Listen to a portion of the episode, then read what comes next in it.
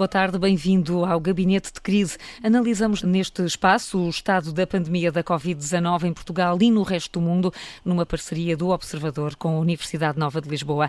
Vamos já chamar os comentadores, a coordenadora do Centro de Investigação da Escola Nacional de Saúde Pública, Sónia Dias. Muito boa tarde. Olá, muito boa tarde, Carla. E também o professor de Economia da Universidade Nova de Lisboa, Pedro Pita Barros. Boa tarde, Pedro. Viva, boa tarde.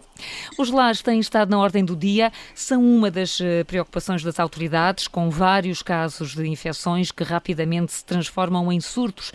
Na segunda parte do programa, vamos estar com a diretora do Serviço da Casa Santa Maria, Patrícia Barbosa. Vamos eh, perceber com ela os desafios e as dificuldades que os lares enfrentam, sobretudo agora, com a chegada do outono. Mas, como sempre, começamos com os números da semana. São valores que servem de ponto de partida para a análise. Pedro, vamos começar por si. Qual é o seu número? O meu número desta semana é o 540, que é a média do número de novos casos dos últimos três dias, terça, quarta e quinta. E trouxe-o como sinal de alerta. Eh, não só porque é um número elevado que nós já não tínhamos eh, há, há meses, na verdade, desde a altura em que estávamos em confinamento, eh, mas sobretudo para que não entremos na dinâmica que temos observado noutros países europeus. Infelizmente, encontramos um padrão nos últimos tempos que é países que entraram mais cedo na pandemia e que, que tiveram um, um, crescimento muito acelerado inicialmente em, em, março, abril, até meados de maio, e que depois caíram muito, como, como a Espanha, a França, a própria Itália, o Reino Unido, eh, e que nos últimos eh, tempos, digamos no último mês, eh, tiveram de repente um, um crescimento bastante acentuado, inclusive alguns destes países, nomeadamente a França e a Espanha, já estão com um número maior de casos diários, casos novos diários, do que tiveram no momento alto da pandemia. Eh, agora, obviamente, sabemos mais, temos menos, eh, eh, de certa forma, receios do que está a acontecer, estamos a lidar melhor com isso, mas a situação concreta de, de contágio está pelo menos tão má como estava nesses países no início do processo. Portugal ainda não chegou a, a esse ritmo, ainda estamos dentro de, de um ritmo que não é é completamente anormal. Estamos mais ou menos, por exemplo, ao nível que tínhamos em julho, já depois da, da, da abertura e da saída do confinamento, mas a dinâmica de crescimento destes últimos três dias levanta alguma preocupação eh, e se não pararmos um pouco agora, eh, poderemos seguir o caminho que os outros países a seguir e começar a ter eh, uma, novamente uma, um crescer desta primeira vaga ainda. Não sei se agora, uhum. não sei se é continuarmos a falar em vagas, mas podemos ter o risco de voltar a ter um número relativamente elevado de casos. E, portanto, é um sinal de alerta importante nesta altura. Sónia Dias, qual é o seu número? O meu número é 400 e refere-se ao número de profissionais que vão integrar as equipas de intervenção rápida que deverão começar a funcionar este mês já para responder e dar apoio imediato a, a lares que são atingidos por surtos de Covid-19. Assim, cada distrito vai ter uma equipa que será composta por diferentes profissionais, portanto, com uma dinâmica multidisciplinar, um, médicos, enfermeiros, técnicos de diagnóstico, entre outros. E apesar de, de facto, como tinha referido no início, apesar dos enormes esforços desenvolvidos, continuamos a assistir diariamente a situações críticas.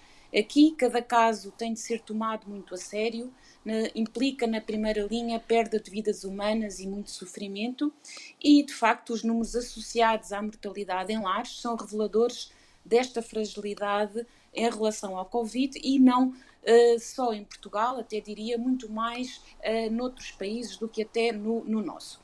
Fomos ouvindo esta semana que, de facto, em comparação com outros países, temos conseguido lidar com esta situação de forma satisfatória, o que é uh, também importante reforçar que não nos podemos esquecer que estamos a lidar com milhares de instituições a nível nacional e que, na sua maioria, estão a conseguir funcionar bem e a resolver os surtos que vão surgindo, muitas das vezes de forma exemplar.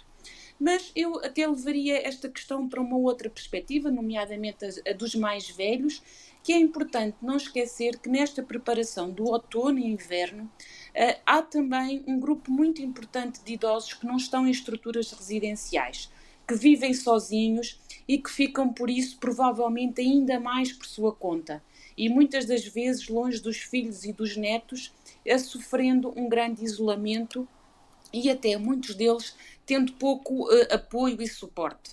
Uh, podíamos pensar que, por exemplo, se temos 39% de mortalidade em lares, há cerca de 60% de, de pessoas que não estão nestas estruturas e sabemos também que a média de idade dos óbitos por Covid foi mais de 80 anos. Uh, e, portanto, equilibrar todas estas preocupações vai ser incrivelmente difícil. O balanço entre proteger os mais vulneráveis a este vírus, que implica muitas das vezes distanciamento social, e a manutenção do bem-estar, que inevitavelmente requer contacto e atenção, envolve ter de escolher muitas das vezes entre soluções que na grande maioria das vezes nenhuma é boa, não é? Hum.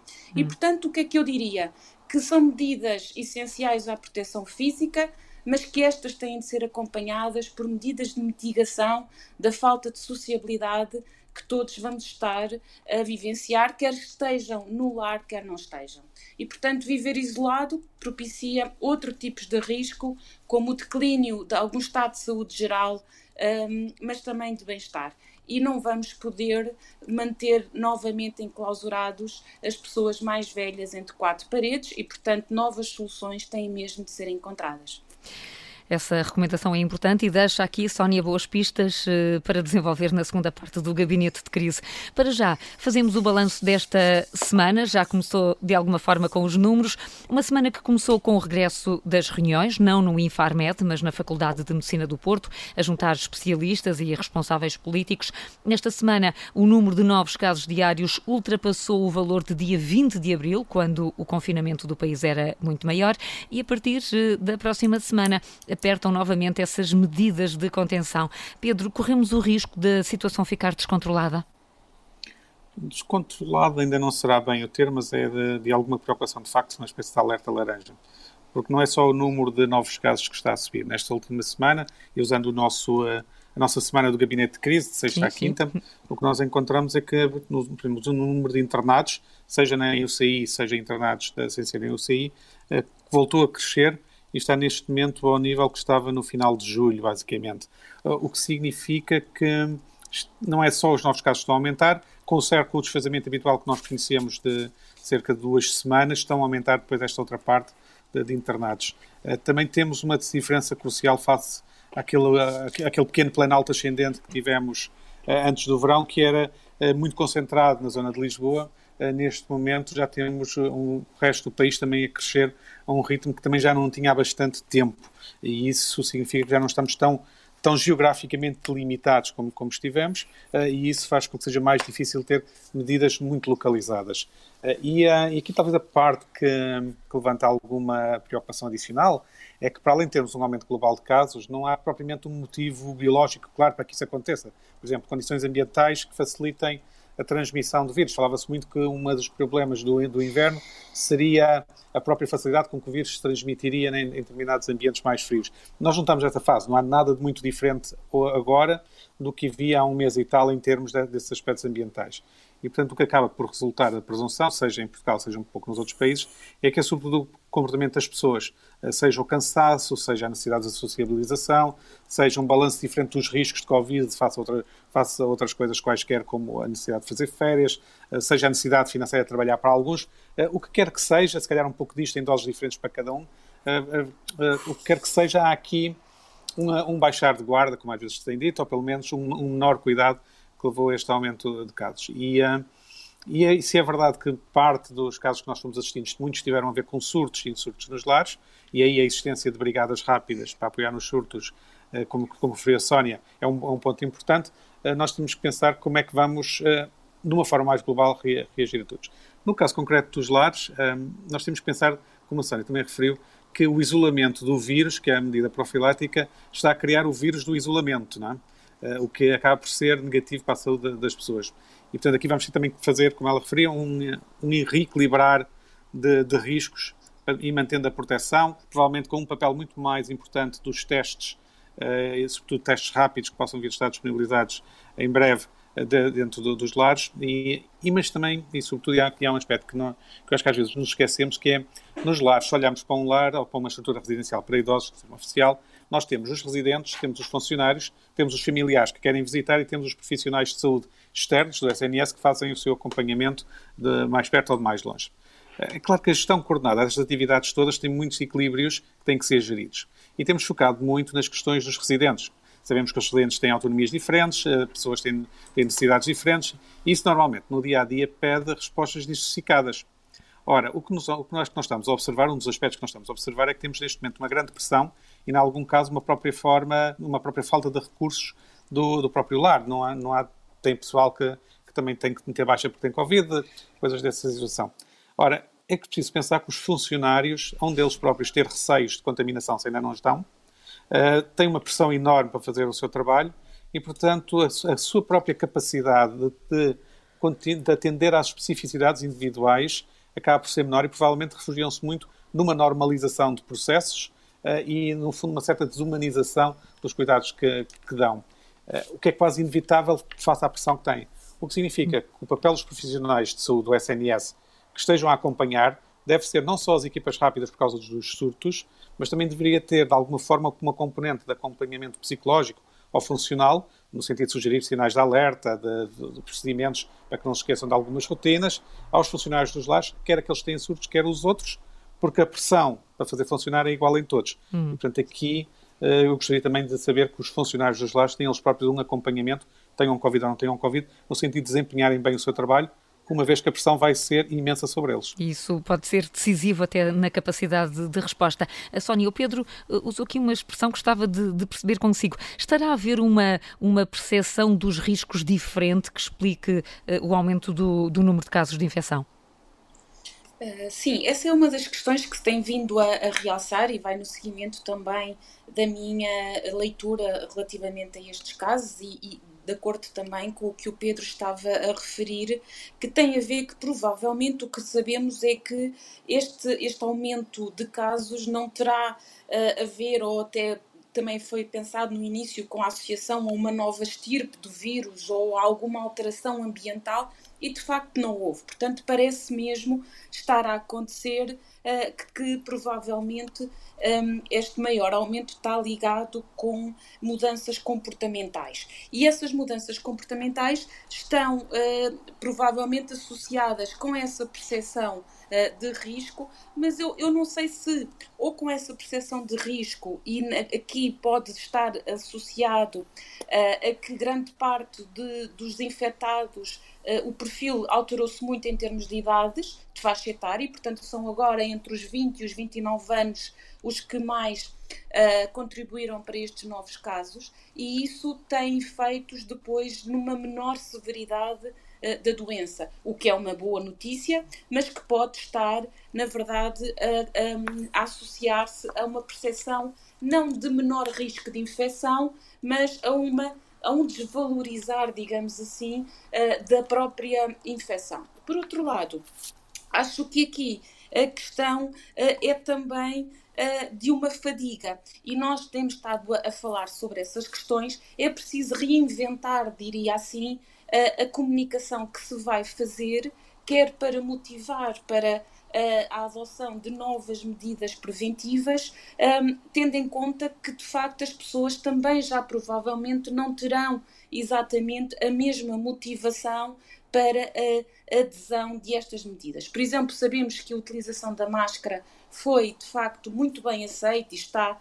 a ser utilizada pela grande maioria uh, das pessoas. Aqui, provavelmente, onde está, onde vai ser mais difícil e onde está a ser mais difícil será exatamente nas questões ligadas com o distanciamento social e com a necessidade, de facto, que todos temos uh, de, de ser eh, no fundo, estar mais em convívio agora neste momento de, de férias e de jantares e de convívios com os, com os amigos, que provavelmente vamos ter que reorganizar em termos dos nossos contactos sociais.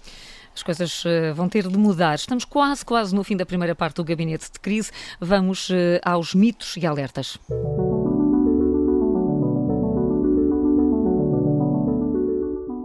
ideias habitualmente aceites, mas que não correspondem à realidade, ou então sinais de alerta que é preciso ter em linha de conta. Vamos a eles. Eh, Pedro Pita Barros, a declaração do estado de contingência eh, que vem aí eh, vai conseguir controlar o número de casos? Não, esse é o meu alerta desta semana, que é esta passagem ao estado de contingência, que basicamente é passar a todo o país, o que já sucedia na, na zona de Lisboa, portanto vamos aplicar as mesmas regras agora em todo o país, dá-me a sensação que não será suficiente para inverter a tendência recente. Vai tudo depender muito do comportamento e dos receios pós-férias e regresso ao trabalho e às aulas que as pessoas tenham, do que propriamente do formalismo das medidas anunciadas. Nós vimos que nas últimas duas, três semanas o crescimento em Lisboa foi menor do que no resto do país, mas não parece que tenha sido devido a, a, termos em Lisboa um estado de contingência e no, país, no resto do país um, uma, uma, maior liberdade de circulação. E, portanto, dá-me a sensação que ou as pessoas se consciencializam nesta altura que existem riscos com este regresso a, de, de férias, eh, ou mais cedo ou mais tarde será necessário algum tipo de medidas adicionais, eh, que já foi anunciado, não será novamente um confinamento fechado como, como foi em março, mas certamente medidas adicionais para tentar conter uh, o contágio. Hum. Sónia Dias, e devemos ficar preocupados com a suspensão do teste à vacina? Uh, de facto, uh, uh, esse é um bocadinho o meu, o meu alerta desta semana, é que a suspensão dos testes não é de facto uma má notícia, ela é comum e normal. O tempo científico, na verdade, ele é diferente do tempo da sociedade que anseia, tem urgência desta necessidade rápida de uma vacina. e, na verdade, até a produção de uma vacina em meses era quase uma aspiração irrealista. Eh, mas eh, eh, esta vacina que estamos estado a falar da AstraZeneca e da Oxford era uma das mais promissoras e, portanto, esta interrupção acabou por provocar algum desânimo. Mas eu queria então realçar o outro prisma, mostrando que apesar da competição que se instalou para produzir a vacina e a urgência no seu aparecimento, esta paragem, na verdade, é um sinal de que nenhuma das vacinas para a Covid poderá ser disponibilizada sem ter sido sujeita a uma avaliação rigorosa da segurança e eficácia. E, portanto, esta paragem, a meu ver, não é assim uma má notícia, pois até já houve a garantia de que assim a, a futura vacina será segura e ainda mais quando ontem já tivemos uma notícia também de que esta paragem não deverá refletir-se num atraso significativo para o aparecimento da vacina. Afinal, a suspensão dos ensaios à vacina até pode ser um bom sinal uh, e, mais do que eh, a situação de contingência, vai ser decisiva, uh, vai ser decisivo o respeito pelas regras de distanciamento e etiqueta respiratória. Regressamos já a seguir com notas de esperança e também com Patrícia Barbosa, diretora de serviço de um lar e que nos vai explicar como é que estas instituições se podem ou não preparar para eventuais novos surtos. Até já.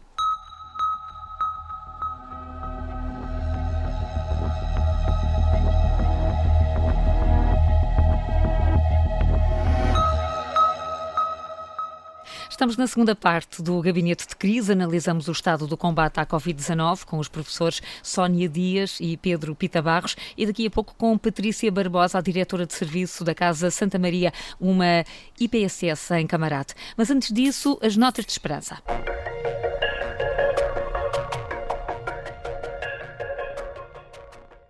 Vamos eh, tentar partir para o fim de semana uh, com algumas razões de otimismo. Sónia Dias, qual é a sua nota de esperança? Olha, a minha nota de esperança vai para o facto de que, de facto, o coronavírus virou o mundo de cabeça para baixo, mas temos que tentar reforçar algumas das lições e benefícios que produziu, eh, nomeadamente na área da saúde e que até nos poderão ser úteis já para lidarmos com o futuro mais próximo. E alguns deles são bastante simples, como por exemplo que aprendemos a lavar corretamente as mãos, o que é uma ótima notícia, eh, porque também pode simultaneamente ajudar na redução da transmissão de outras infecções respiratórias, como a gripe, eh, e também que permitiu, parecem alguns dados apontar, para a redução da prevalência de infecções hospitalares, aspecto bastante relevante. Por outro lado, eh, salientava, por exemplo, termos aumentado as refeições em família. As reuniões à mesa tornaram-se uma ocorrência diária muito mais frequente e alguns estudos têm apontado eh, que não foram apenas os pais que gostaram desta experiência, mas pesquisadores em Londres, por exemplo, reportam que 60% dos jovens acharam que o aumento do horário das refeições em família foi muito bom para o seu bem-estar. E em termos de certeza, estas rotinas podem talvez permitir um, fortalecer dados familiares. Um outro ponto interessante foi o exercício ao ar livre. Qualquer exercício traz benefícios à saúde, mas descobrimos provavelmente muitos de nós nestes, nestes tempos a satisfação do exercício ao ar livre, como por exemplo um simples passeio que nós sabemos que muitas das vezes, por exemplo, de cerca de 20 minutos reduz significativamente as hormonas do stress uh, no organismo, ou o uso da bicicleta como meio de transporte. E, portanto, era bom mantermos alguns destes hábitos. Para terminar, um, realçar que a pandemia foi de facto muito desafiadora, mas ela revelou um profundo uh, poço de empatia, resiliência e espírito comunitário. Ajudámos os outros, mas também nos apoiámos muito nos outros e sabemos que este tipo de solidariedade e camaradagem é extremamente importante para o nosso bem-estar e pode ser uma estratégia forte para lidarmos com as adversidades. Bom conselho. Pedro Pita Barros, que nota quer destacar também? A minha nota de esperança vem com. vem retomar um tema já antigo, que é eh, o, o contágio via superfícies. E, eh, e pelo seguinte, eh, tem-se verificado que ao longo destes, destes meses que o número de novos casos que têm contágio associado ao contacto com superfícies tem sido muito mais baixo do que aquilo que era receado inicialmente. Eh, e, portanto, sem retirar importância à limpeza das superfícies, pois continuam a ser uma fonte potencial de contágio, é um particularmente bom sinal de não serem o principal meio de passagem do vírus entre pessoas. Eh, e isso parece-me particularmente importante nesta altura, e uma nota de esperança nesta altura, eh, quando se está a dar um regresso à utilização de transportes públicos por mais pessoas e, portanto, vai haver mais contacto com superfícies potencialmente uh, indutoras de contágio. Na medida em que não, os piores receios que se tinha uh, no início do processo não se verificaram, é uma, uma esperança que nós temos é que este regresso todo que vamos ter não criará um problema pela utilização dos transportes públicos. A ver, vamos. O Presidente da Assembleia da República marcou o início desta semana quando se indignou com o que se passa nos lares, defendendo que não se tiraram lições da primeira fase da pandemia. Dias antes, o Diretor-Geral da Organização Mundial de Saúde já tinha afirmado que o que se está a passar com os mais velhos, um pouco por todo o mundo, é uma bancarrota moral. Ora, como se pode travar a entrada do vírus nos lares? É o que nos vai tentar explicar agora Patrícia Barbosa, é a Diretora de Serviço da Casa Santa Maria, uma IPSS mandada construir pela Associação de Apoio a Profissionais do Hospital de Santa Maria. Patrícia Barbosa, muito boa tarde e muito obrigada por estar connosco. Olá, boa tarde. Eu é que agradeço o convite. Como, como diretora de serviço, vive necessariamente neste momento uma enorme pressão. Uh, a primeira pergunta é como é que um lar se pode preparar para evitar contágios?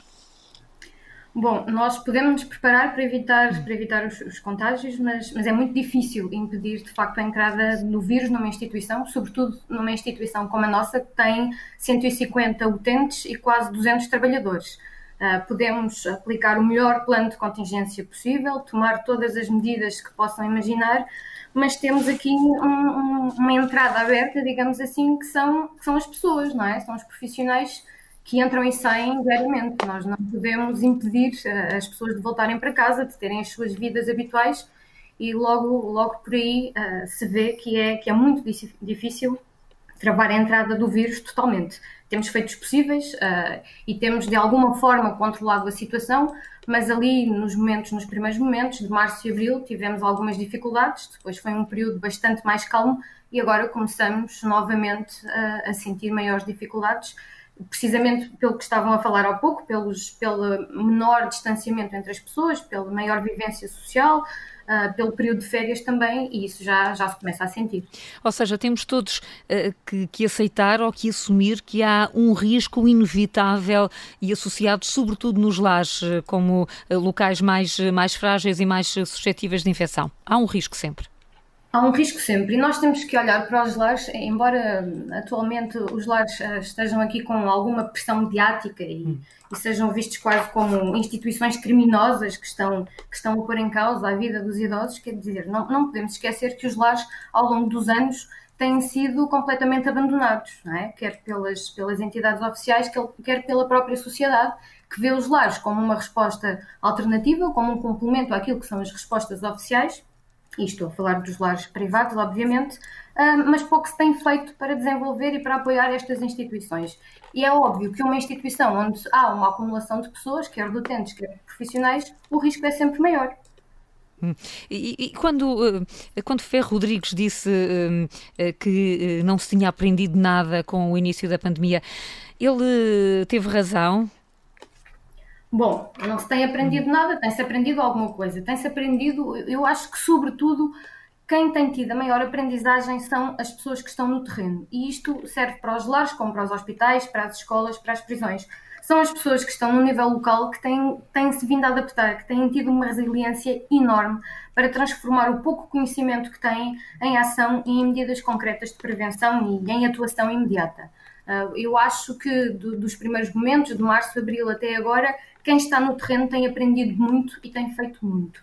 Agora, em termos gerais, se pensarmos no planeamento estratégico, se pensarmos na continuidade da centralidade, da centralização das decisões, acho que de facto devemos cometer os mesmos erros, ou temos vindo a cometer os mesmos erros, e a aprendizagem não está a ser feita uh, com a rapidez que era desejável, hum. eu. E, e até uh, pelo que vimos, por exemplo, no, no caso de Reguengos e no caso do Porto, é que nem os lares com melhores condições uh, estão especialmente protegidos de um surto, mas isso é uma sensação de vulnerabilidade enorme.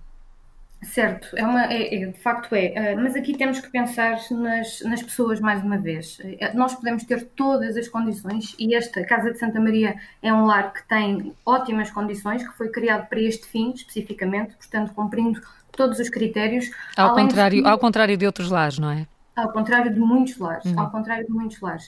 Uh, portanto, aqui nós, além de sermos um lar, uh, somos também uma unidade de cuidados continuados. Portanto, as exigências que nós temos para o nosso lar são praticamente as mesmas exigências que existem para uma unidade de cuidados continuados. E isso significa que temos médico todos os dias, temos enfermagem 24 horas por dia, não só para os cuidados continuados, como também para o lar. Temos uma equipa de medicina física e reabilitação, temos psicologia, enfim, e, e, mesmo em termos físicos temos todas as condições, temos quartos privados ou duplos, portanto são, temos três ou quatro uh, quartos triplos, são muito poucos, e mesmo esses, a distância entre as camas é aquela que é, que é necessária, portanto com, com devido distanciamento, com casas bem privadas. E se aqui corremos risco, imagina um lar que não tem nada disto, não é? Não só as condições físicas como, como os cuidados de. Portanto, essa vulnerabilidade existe. Mas, como dizia, temos que pensar nas pessoas, sobretudo nas pessoas que trabalham nos lares. Como sabemos, uh, os salários são muito baixos, não é? Portanto, aquelas pessoas que nós contratamos são, à partida, quem se sujeita a este tipo de salários são pessoas com muitas dificuldades, com muitas carências sociais, económicas e também de literacia.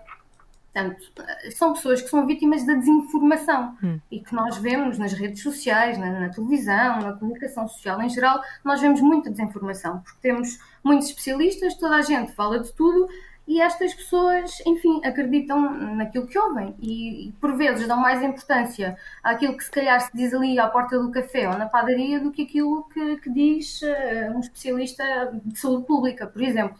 Hum. E, portanto, nestas circunstâncias, a utilização da máscara, por exemplo, ou, ou fazê-las cumprir o distanciamento social, a etiqueta respiratória e a lavagem das mãos é muito difícil. É muito difícil, por muito que se ande atrás das pessoas, por muito que se insista, por muito que se abram processos disciplinares e já o temos feito, é impossível e, portanto, a vulnerabilidade existe e o risco é enorme. E, e, e por isso, a Sónia Dias chamou assim, ficamos com, com a sensação de que não há uma forma segura uh, de, de, pensar nos lares e, e, que a abordagem para esta época mais difícil um, é também muito mais complexa. Sim, quer dizer, nós temos vindo a dizer que, e no, seguimento daquilo que a doutora Patrícia estava a mencionar, não há risco zero, nem, uh, uh, quer dizer, uh, possibilidade de eliminar completamente o risco em nenhum contexto, não é? E, portanto, aqui passa muito pela própria responsabilização das pessoas. a doutora Patrícia referia agora um aspecto que eu acho que é essencial, que é percebermos as dificuldades que cada um Uh, por, por, por, diferentes especificidades tem na aplicação daquilo que são as regras. Uh, é importante que a comunicação de alguma maneira seja massiva na disseminação de quais são as regras básicas para a proteção, mas depois é importante que se percebam quais são as especificidades, quais são as dificuldades no terreno para a implementação dessas mesmas regras. E só assim, portanto, começando já a ir para a especificidade local, é que vai ser possível uh, trabalharmos. Uh, estamos agora, neste momento, a falar dos lares e da dificuldade uh, que alguns funcionários dos lares provavelmente terão relativamente à adoção de algumas medidas, mas vimos também exatamente a mesma questão com outras especificidades, por exemplo, em algumas uh, regiões de Lisboa e do Tejo, em que, por outras razões muito diferentes, também estava a ser difícil de, uh, no fundo, fazer passar a mensagem e dessa adesão. E, portanto, claramente estamos agora numa fase em que muito já se aprendeu, eu acho que isso é importante, muito não se sabe, Uh, mas claramente, se alguma coisa nós aprendemos é que medidas mais próximas das necessidades e das especificidades locais são importantes e vão nos ajudar, uh, no fundo, a ir minimizando os riscos, porque a redução total de riscos não, não vai ser possível, não é? Não há, não há risco zero, como, eh, como disse. Eh, Pedro, eh, já tínhamos falado sobre isto na primeira parte. Hum, todas estas dificuldades devem levar-nos a repensar a forma como as sociedades tratam os mais velhos e, como a Sónia disse até no início do programa, não só aqueles que estão institucionalizados. Sim, sim, claramente. Uh, embora aqui na questão concreta dos lares, nós temos focado muitas vezes na, na parte da, dos residentes e provavelmente temos dado pouca atenção uh, aos profissionais uh, que estão a trabalhar, aos funcionários, aos trabalhadores que estão a trabalhar nestes locais. E a Patrícia falou muito bem disso, exato. Como a Patrícia referiu, porque não, se nós pensarmos bem, eles estão com uma enorme pressão pessoal, provavelmente têm os seus medos próprios e vão buscar essa informação para esses medos e para esses receios outros locais e que se calhar têm desinformação, como referia a Patrícia, e tem também enorme pressão profissional, porque, como a Patrícia também referiu, há pessoas de baixo, o que significa que o trabalho que existe é dividido uh, pelos estão, que já que conhecem uh, uh, o local, mas provavelmente têm também tarefas acrescidas, porque existe o Covid, de, acabam por ter menos disponibilidade, provavelmente, para todo, tudo o que é necessário, inclusive o acompanhamento, que, como faziam do, dos residentes, e portanto nós estamos muitas vezes a assumir, a falar das estruturas físicas e de, e de, quem entra, quem sai, dos residentes, dos aspectos, mas os trabalhadores, como a Patrícia referia, são provavelmente o elemento crucial aqui para, para os dois elementos fundamentais, que é as pessoas sentirem, os residentes sentirem que continuam a ter um tratamento humano e, ao mesmo tempo, que esse tratamento é seguro. Uh, e isso depende muito mais dos, dos trabalhadores do que provavelmente temos vindo a reconhecer e provavelmente eles precisam de algum acompanhamento, eles próprios, para lidar com, com, com, esses medos, com esses receios, com perguntas que eles possam querer fazer e que não fazem no local de trabalho, com medo de serem mal interpretados ou com, ou com medo de parecerem que, estão desinformados. Portanto, é, é provavelmente um, um dos elos fracos uh, e a, a, ter em conta neste, neste processo todo. É evidente que agora vai ser muito necessário ter, ter, ter capacidade de testagem, como, como, já referi à Sónia, ter decisões rápidas de saber o que, o que se passa e, e, e tratar de, de conter o mais possível, de, de, lidar com as visitas da forma melhor possível, mas lidar com os trabalhadores é provavelmente aquele aspecto que se eu tivesse durante a próxima semana que focar a atenção para ver se conseguimos melhorar e onde poderíamos ter mais resultados mais rapidamente, seria provavelmente aí. Mas talvez a Patrícia possa dizer que eu estou completamente errado ou que se calhar vale a pena apostar aí. Não? O que é que acha, Patrícia? É por aí? está completamente certo. Uh, de facto, os trabalhadores têm sido verdadeiros heróis. E quando digo os trabalhadores, são todos, desde o auxiliar uh, às direções técnicas. E, aqui uh, nós temos uma equipa muito vasta e todos têm feito tudo. Tem sido graças a eles que temos conseguido controlar a situação. E como, como a Sónia referia, a questão das oportunidades e daquilo que se aprendeu, é, as crises também nos dão isto, é nós percebermos que oportunidades é que existem e aproveitá-las. E aqui percebeu-se uma grande união entre todos, um esforço para nos ajudarmos todos uns aos outros.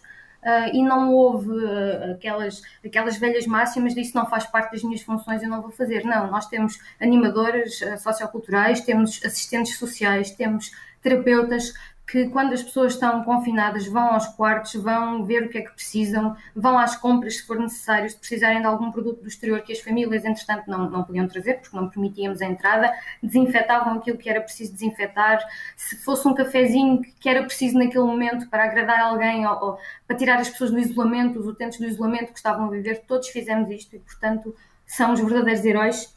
E é importante dar-lhes dar, o reconhecimento e a importância que têm tido e que continuam a ter um, estão exaustos, efetivamente estão exaustos, as pessoas têm trabalhado muito, uh, apesar de nós aqui no, no, caso concreto da Casa de Santa Maria recorremos ao apoio do Centro de Emprego, portanto tivemos alguns trabalhadores uh, vindos do centro de emprego, porque tivemos uh, profissionais em casa, em isolamento profilático, alguns com, com baixa também a trabalhar, precisamos aqui de algum apoio, mas são aqueles que estão cá a tempo inteiro que sofrem mais estas consequências e por esse motivo a saúde mental preocupa-nos, quer a deles, quer a dos utentes, e estabelecemos um protocolo com a Ordem dos Psicólogos e desde agosto que temos uma, uma psicóloga para apoiar não só os utentes de lar, porque nos cuidados continuados já tínhamos a tempo inteiro, mas também para os profissionais. Portanto, uma psicóloga que está disponível para nos ouvir a todos e para nos ajudar.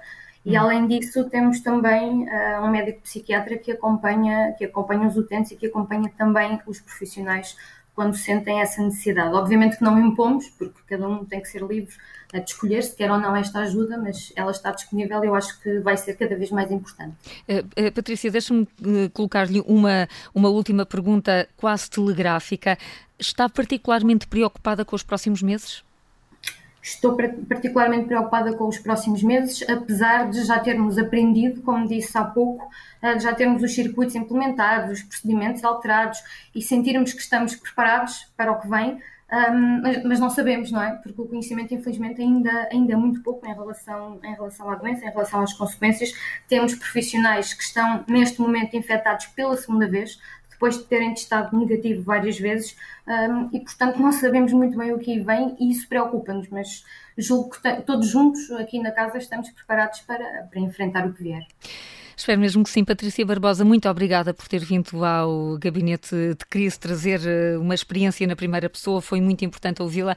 A Sónia Dias e o Pedro Pita Barros vão voltar para a semana à mesma hora. O tempo corre e seis meses depois os lares continuam de facto no centro das nossas preocupações. José Cebola, um polícia de profissão, pôs-se à estrada de bicicleta para ajudar. Percorreu 1.150 quilómetros durante três semanas em 20 etapas. Foi uma espécie de volta a Portugal solidário solidária, conseguiu angariar cerca de 2 mil euros a vender camisolas e com doações de particulares e de municípios. Infelizmente aconteceu a situação que aconteceu lá no lar de Argães de Massaraz. Havia aqui uma causa que, que era bastante justificável. O serviço público está quase presente no dia a dia. Eu não consigo passar ao lado um agente da PSP que não ficou indiferente à tragédia de Reguengos de Monsaraz e que pedalou por esse país fora por uma causa.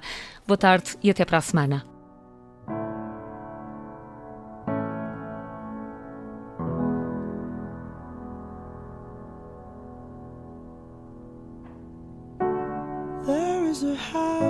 Built out of stone. Wooden floors, walls, and window sills. Tables and chairs warmed by all of the dust. This is a place where I don't